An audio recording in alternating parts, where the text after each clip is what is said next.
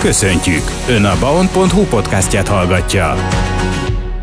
És itt van velünk a stúdióban a Radnai Zoltán, képző és iparművész, akit szeretettel üdvözlök a stúdióban, és köszönjük szépen, hogy elfogadta a meghívásunkat. Szerbusz! Szervusz, üdvözöllek én is, üdvözlöm a hallgatókat. És hát azért tegeződni fogunk, hiszen már azért nem először találkoztunk, már több éve ismerjük egymást, úgyhogy remélem ez a hallgatóknak sem probléma, hogy így tegeződve fog elkészülni ez a beszélgetés, amelynek a fő témája az lesz, hogy nemrégiben kiállítást nyitottál meg Kecskeméten, a Nemzeti Színházban, a Katona József Nemzeti Színházban. Erről fogunk beszélgetni majd bővebben, de még mielőtt erre rátérnénk, egy kicsit a munkásságodat hagy ismerjük meg, hagy ismerjék meg a kedves hallgatók. A gyerekkorodra vissza ugranék, tehát hogyan alakult ki az, hogy képző és iparművész lettél, így a, a művészetek iránti szeretet az, az mikorra datálható, és hogyan alakult ki nálad? Hát leginkább az érdeklődési köröm az 16 éves korban fogalmazódott meg, hogy milyen irányba szeretnék tovább tanulni, illetve munkát, munkával kapcsolatos igényemet jövőre nézve. A dolog lényege, hogy volt egy lehetőség a Müldési Központban volt felnőtt, illetve gyermekképzőzeti műhely, egy kör, szabadiskolának nevezhető, ahol szellemiségében tekintve elég szék, széles tágkörben lehetett felépíteni az embernek a művészeti tananyagot, illetve ismeretségi körét. Meg kell jegyezem, hogy Palko József festőművész volt a mesterem, aki hihetetlen sok irányú tevékenységet ismertetett meg számunkra, számomra. Egyébként nagyon neves kollégák köszönhetik az ottani felép, felépítményüket, illetve tanulmányaikat, ilyen mint az Alvarga Imre vagy a Petri Ildikó, nem kell gondolom őket szakmailag bemutatni, az egyik festő, másik grafikus művész hölgye. Ebben a közegben én hat évig tulajdonképpen én részt vettem ebben a szabadiskolai körben. Itt mindent festészettől kezdve, grafikai alapismerettől kezdve, kockológiáig szint, tehát mindent, ami, ami egy művészeti alapismeretekhez, illetve attól több ismert forrást tartalmazott, ott mindenféleképpen ott az ember szertett és ezen oknál fogva jöttek magával a, a, a művésztelepek, illetve a, a ilyen ciklikus lehetőségek, hogy ezen az ember részt vegyen. Párhuzamosan jöttek a kiállítások is, természetesen ezek csoportos kiállításokat kell érteni. Önálló kiállításban akkor még ugye szervesen nem lehetett gondolkodni, mert egyrészt a tudásban, darabszámot tekintve azért nem volt olyan jellegű kifort kollekció, ami az ember megjelent volna bármilyen közemben, és természetesen az évek múltával én se kerültem el a Honvédség kedves invitálását, de azt követőleg a eltöltött években nekem lehetőségem nyílt az Omácos kágyában elhelyezkedni, ott megismerkedtem az Omásznak a alapanyagaival, a technológiájával, kémiai szerkezetével, felépítésével, és két éves ismeretség után kaptam egy lehetőséget, hogy a gyár fennállásáig, tulajdonképpen tíz éves munkaviszonyt tudhatok magamnak ott a kágyárban eltöltött évek során, a tíz év alatt én ott már, mint a Kágyár zomászművészeként dolgoztam tovább, elközben a képcsönök vállalat és a vállalatnak dolgoztam öt éven keresztül.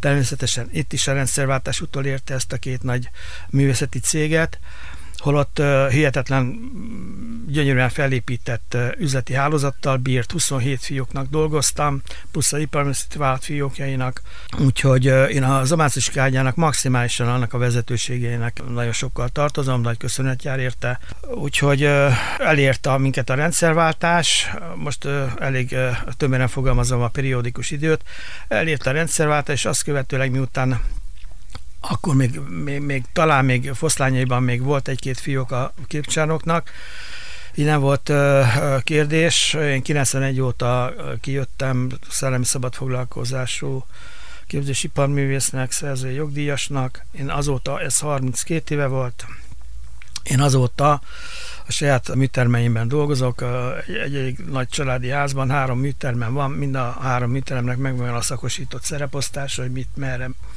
mi készül és hogy készül benne. Azt el kell tudni mondani, hogy a, a három az így hirtelen művész szájából ez egy kicsit ö, többnek tűnik, mert van, aki örül, akinek egy műterme van, vagy azt is bérli. De miután én keretezem a saját munkáimat, saját arculatom van a keretek, illetve a képeim kialakításában, saját koncepció és saját technika, amit én fejlesztettem ki, ezen oknál fogva az egyik műterem az csak a asztalos, illetve a keret kialakításában vesz részt. A többi műterem az a szinte egy galéria bemutató, illetve tárolás szolgálja. A, az első, a number műterem, az viszont produktív munka folyamatok végeznek, úgy a porcelán üvegnél, vagy a táblakép festészeten ez legyen akrív vagy olaj. El tudnék képzelni még nagyobb helyiségeket, de az az igazság, hogy egy műterem a 100 négyzetméternél kezdődik jobb esetben, pláne, hogyha sok irányú tevékenységet bír az ember, mint ahogy én is, mert ugye én négyféle technikával dolgozok, és négy különféle anyagként is használom az eszközöket, sőt ebben az évben most bővítettem is. Behoztam a palettába a festmények is a porcelán közé, illetve az üvegtárgyak közé az ötvös munkát. Úgyhogy a keretekben nagyon sok ötvös munka applikáció található. A legutóbbi kiállításom során is ezek már szembetűnőek. A tapasztalat és a visszhang az nagyon nagy egyediséget képvisel. Tehát én per pillanat a közel és távol létemben, vagy környezetemben még ehhez hasonló felállású kivitelezési munkát nem láttam még Európában sem. És hát ez a több mint 30 éves pályafutáshoz azért szívből gratulálunk. Itt a négyféle technikáról kicsit bővebben mesélj kérlek, hogyan kell elképzelni őket, és, és pontosan mik, mik ezek a technikák? Most per pillanat, ami közvetlenül a hallgatók szempontjából eklatás, a Katonsev Színház Nemzeti Színházban lévő tálatom, a Muzsa címet adtuk a tálatnak, Miután a Múzsa templomáról van szó, a helyet adó kiállítás, az egyértelmű, hogy a gondolatiságomat is a Múzsa címet kapta. Így összefonódott, összefésültük ezt a két címet, illetve a, filozófiát. A dolog lényege, hogy a képeim jelen esetben azért mondom most a katolikus színházat, mert azért most azonosulni, meg szembesülni a kedves hallgató. Tehát, hogyha van rá idő vagy mód, akkor a színház közvetítés alkalmával meg tudja nézni ezt az anyagot a színháznak a bárjában. Ezúttal is szeretném megköszönni a színház vezetésének, hogy teret, lehetőséget adott a kiállítás létrehozásában, de ezzel majd később majd visszamegyek, hogy ez hogy is történt, vagy miként és milyen kapcsolatom van a színházzal. A do- évekre visszamenőleg persze, de most visszatérve a technikákra és a kérdésre, miután elég sok oldalú tevékenységet látok el, tehát ezen oknál fogva meg kell felelnem technikai kihívásoknak is.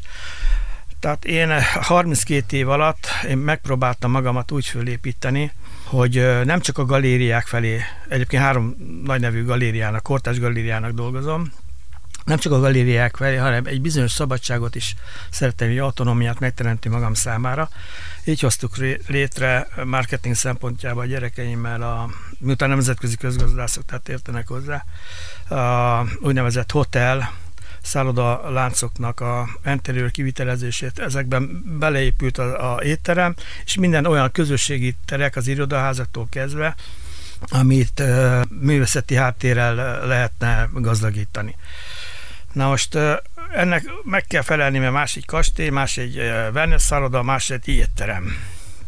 De ha már étterem szóba jött, mint szó, akkor a legutóbbi munkám az tavasszal volt, a kecskemétieknek mondom, ez a sasfészek étterem, ott 40 volány munkám található, amit igyekszem állandóan frissíteni és forgatni, de jelen esetben most megint visszatérve a, a, a sokrétűségre, tehát a színházban is a megtalálható képek között vannak porcelánok, vannak üveg, plastikázott festett üvegtechnikák, vannak akrilképek, táblaképek, illetve vannak olajképek. Most ezen oknál fogva 37 darab üveg kép található a színház kiállítási helyén, 17 darab festmény, illetve 10 darab porcelán. Most külön-külön technikákkal, amit már előzőleg ecseteltem, belefésültem technikailag, míg paszpartúraként jelennek meg az ötvös munkák. Úgy az üvegnél, mint a festményeknél egyedül, de még a porcelánnál is, igen. szerves részét képezik a, a, a festménynek, illetve a kiállított képfelületnek, része maximálisan beépülve. Ezen megjelenésnél fogva ugye a felállás azért ilyen sokrétű anyag használatot feltételez, illetve bír, miután ugye minden egyes felületnek meg kell tudnom felelni, tehát más egy vernesszálóba, a képanyag más egy kastélyba egy képanyag, más egy vadászháznak a képanyaga, és minden, minden egyes ilyen funkcionális dolog maga az anyag, anyagot is viszi magával. Tehát logikus, hogy egy kurensebb helyekre, oda nagyméretű munkák mennek be. A legeklatásabb példa, az most tavasszal birkoztam meg. A megyei kórházban áprilisban adták át az egynapos sebészetet, ami több évre visszamenőleg nekem hat, hat volt ott náluk kiállításom a kórház galériájában, és így együttműködésként én adományként felajánlottam a, a, intézmény, a megnyitásra az intézmény számára 6 darab kétszer egy méteres 3D-s festményt, teljes mértékben a közösségi terek befogadására szolgáló interior kiegészítőként szerepelnek, úgyhogy ez maximálisan ilyen úgynevezett hát elég nagy mértékű összegről volt, szóval nem akarom nevesíteni, de sok-sok millió forint értékű adományként szerepelt a intézmény felé. Tehát ott oda a saját a modern épület adta a helyszínt, meg, meg maga a közeg is, hogy oda csak 3D-s festmények jöhetnek szóba, tehát ott érdekes módon már ott nem lehetett nagyon variálni, de tulajdonképpen a, a, a technikai sokrétűség ebben az esetben fedezhető föl, hogy tulajdonképpen mindig az intézmény, a közösségi tér határozza meg, hogy milyen jellegű munkákat érdemes, illetve kell. Természetesen a belső építészeti, egy, a belső építészeti design kialakításához kell igazítani minden egyes megmozdulást a tekintetbe. Tehát maximálisan passzolnia kell a, a megjelenő stílust és a hangulatot is, hogy tükrözze. Térjünk rá kicsit bővebben arra a kiállításra, amely jelen pillanatban is látható, a Múzsa címmel a Kecskeméti Színházban. Milyen, ugye ezt hallhattuk, hogy milyen stílusú technikával készült képeket láthatunk, és hogy a darabszámot is hallottuk, de hogyan lehetne a stílust egy kicsit jobban megfogalmazni, a hallgatók elé tárni, bár ugye ezt látni kell, tehát most a, a szavak nem feltétlen beszélnek annyira helyettünk, de azért mégis próbáljuk meg. Szóval még egy kicsit így a, a kiállításról, illetve azt is említsük meg, hogy meddig látható. A kiállítással kapcsolatban azt el kell mondanom, hogy a kiállítás létrejötte, az több éves munka előzte meg. Tulajdonképpen a művészeti, a, együtt a művészeti díjakat én második ízben készítettem el a színház részére. Ebben az évadban is én készítettem, terveztem és készítettem, kiviteleztem a díjaikat, és ezen oknál fogva gondoltuk azt, hogy minden lehetne egy önálló kiállítást létrehozni. A kiállítás dr. Tuza Béla barátom nyitotta meg, egy nagyon informált, képbe lévő, művészeti világban otthon lévő ügyvédről beszélünk, barátomról beszélünk, aki a Csuta művésztelepnek 25 évig volt a kurátora maximálisan otthon van a művészeti dologban, ezért is kértem föl a nagy tudású barátomat a kiállítás megnyitására. A kiállítás az másodikát, november másodikától ö, van nyitva, és február 4-ig látható, tehát 5-én bontok.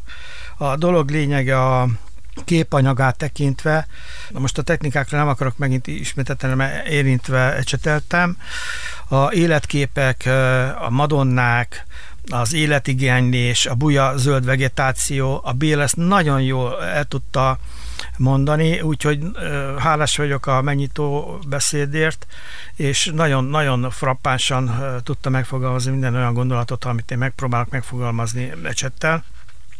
Ezek nagyon színes képek tehát a üvegre maximálisan fogható, hogy nagyon kolorisztikusak.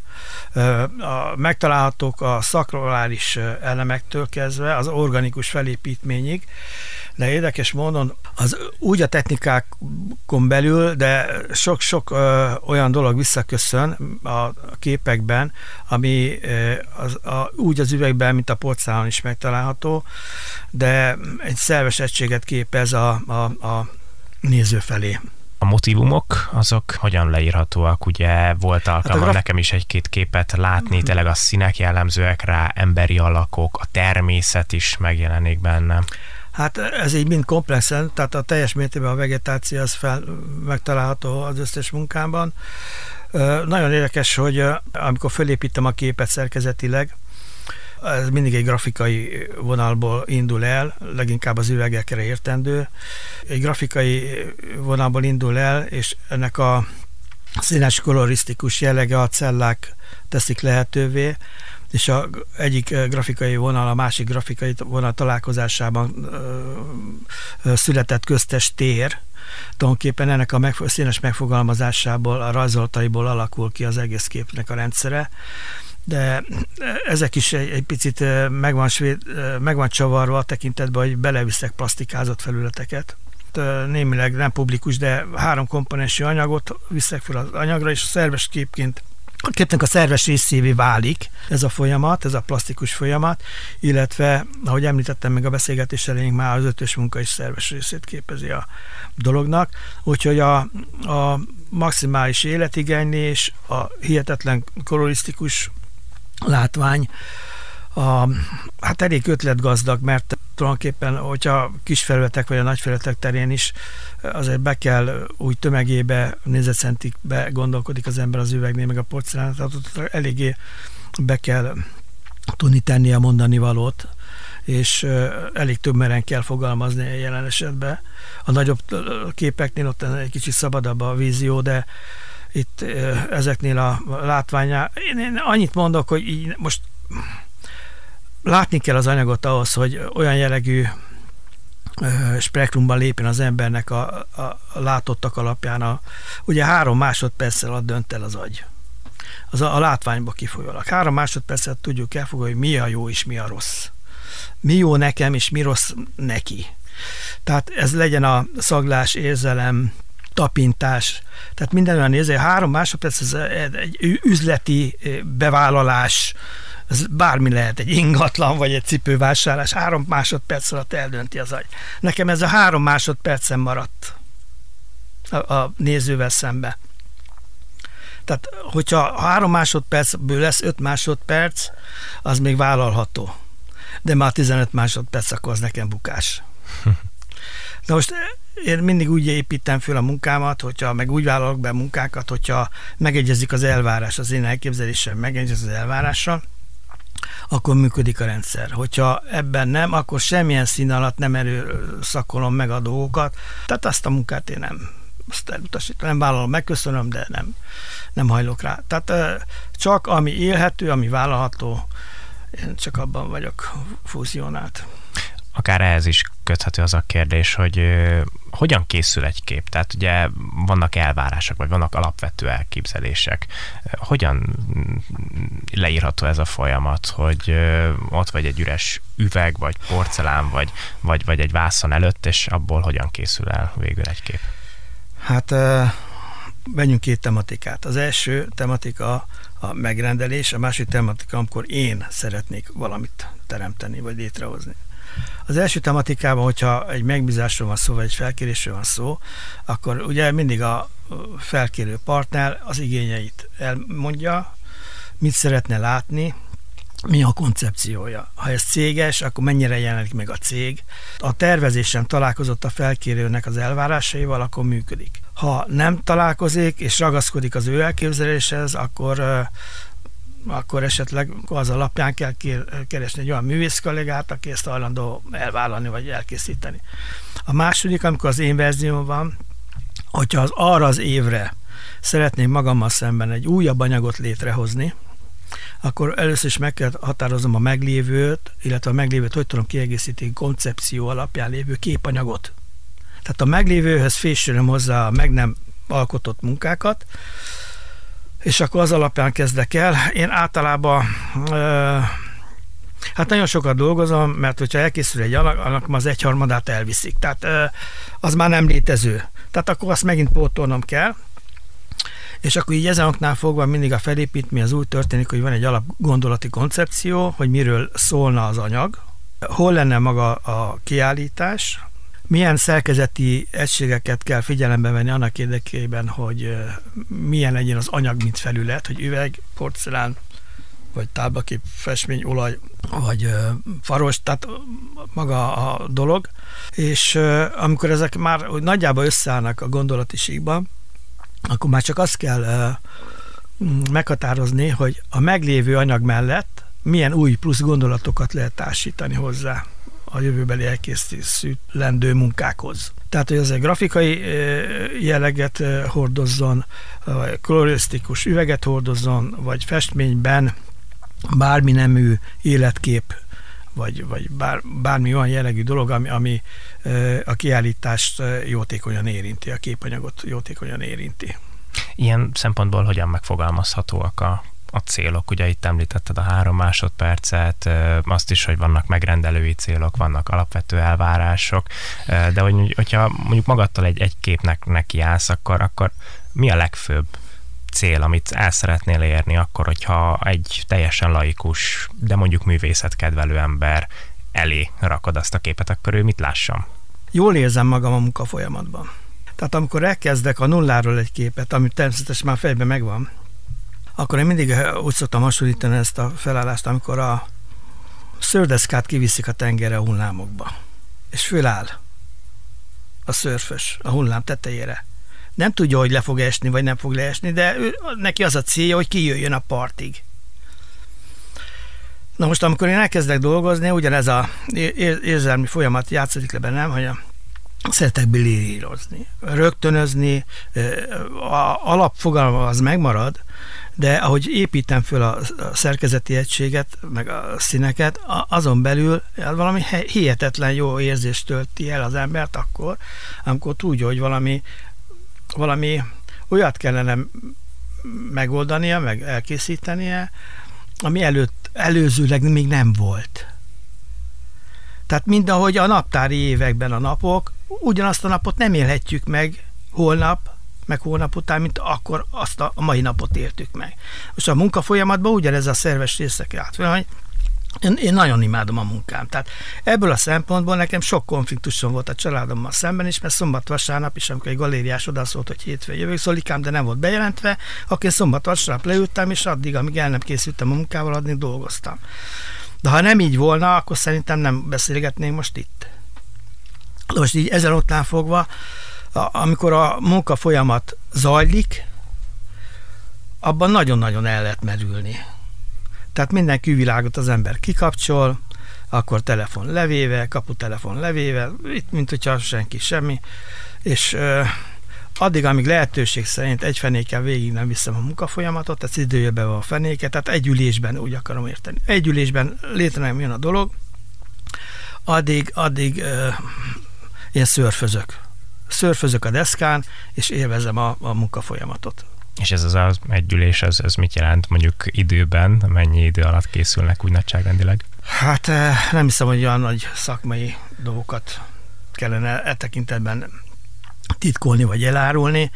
Én magamból tudok kiindulni, én hogyha leülök egy bármi felületű nagyságú képhez, hogy ezt most meg kellene festeni, attól függ, hogy miről van szó. A tájkép a legkönnyebb egyébként. Hát egy megközelítőleg valamire való méretet most nézzük egy 60-szor vagy 80-szor 40-es képet, az azt most lehet, hogy most rossz lesz nekem marketing szempontjából, de azt mondom, hogy leülök 8 akkor és délelőtt 12-kor fölállok, akkor nem hazudtam. De tegye a kedves hallgató oda, ahova gondolja, mert ez lehet 10 órakor is fölállni, meg lehet 11 órakor is fölállni. Tehát én most azt mondtam, hogy 8-tól 12-ig rövővel meg lehet festeni egy tájképet és hát reméljük, hogy minél több ilyen képet fogsz még elkészíteni a jövőben is. Ez a több mint 30 éves pályafutáshoz szívből gratulálunk, és nagyon, nagyon szépen köszönöm. köszönöm, hogy beszélgetettünk. Nagyon szépen köszönöm még egyszer. Üdvözlöm a kedves hallgatókat!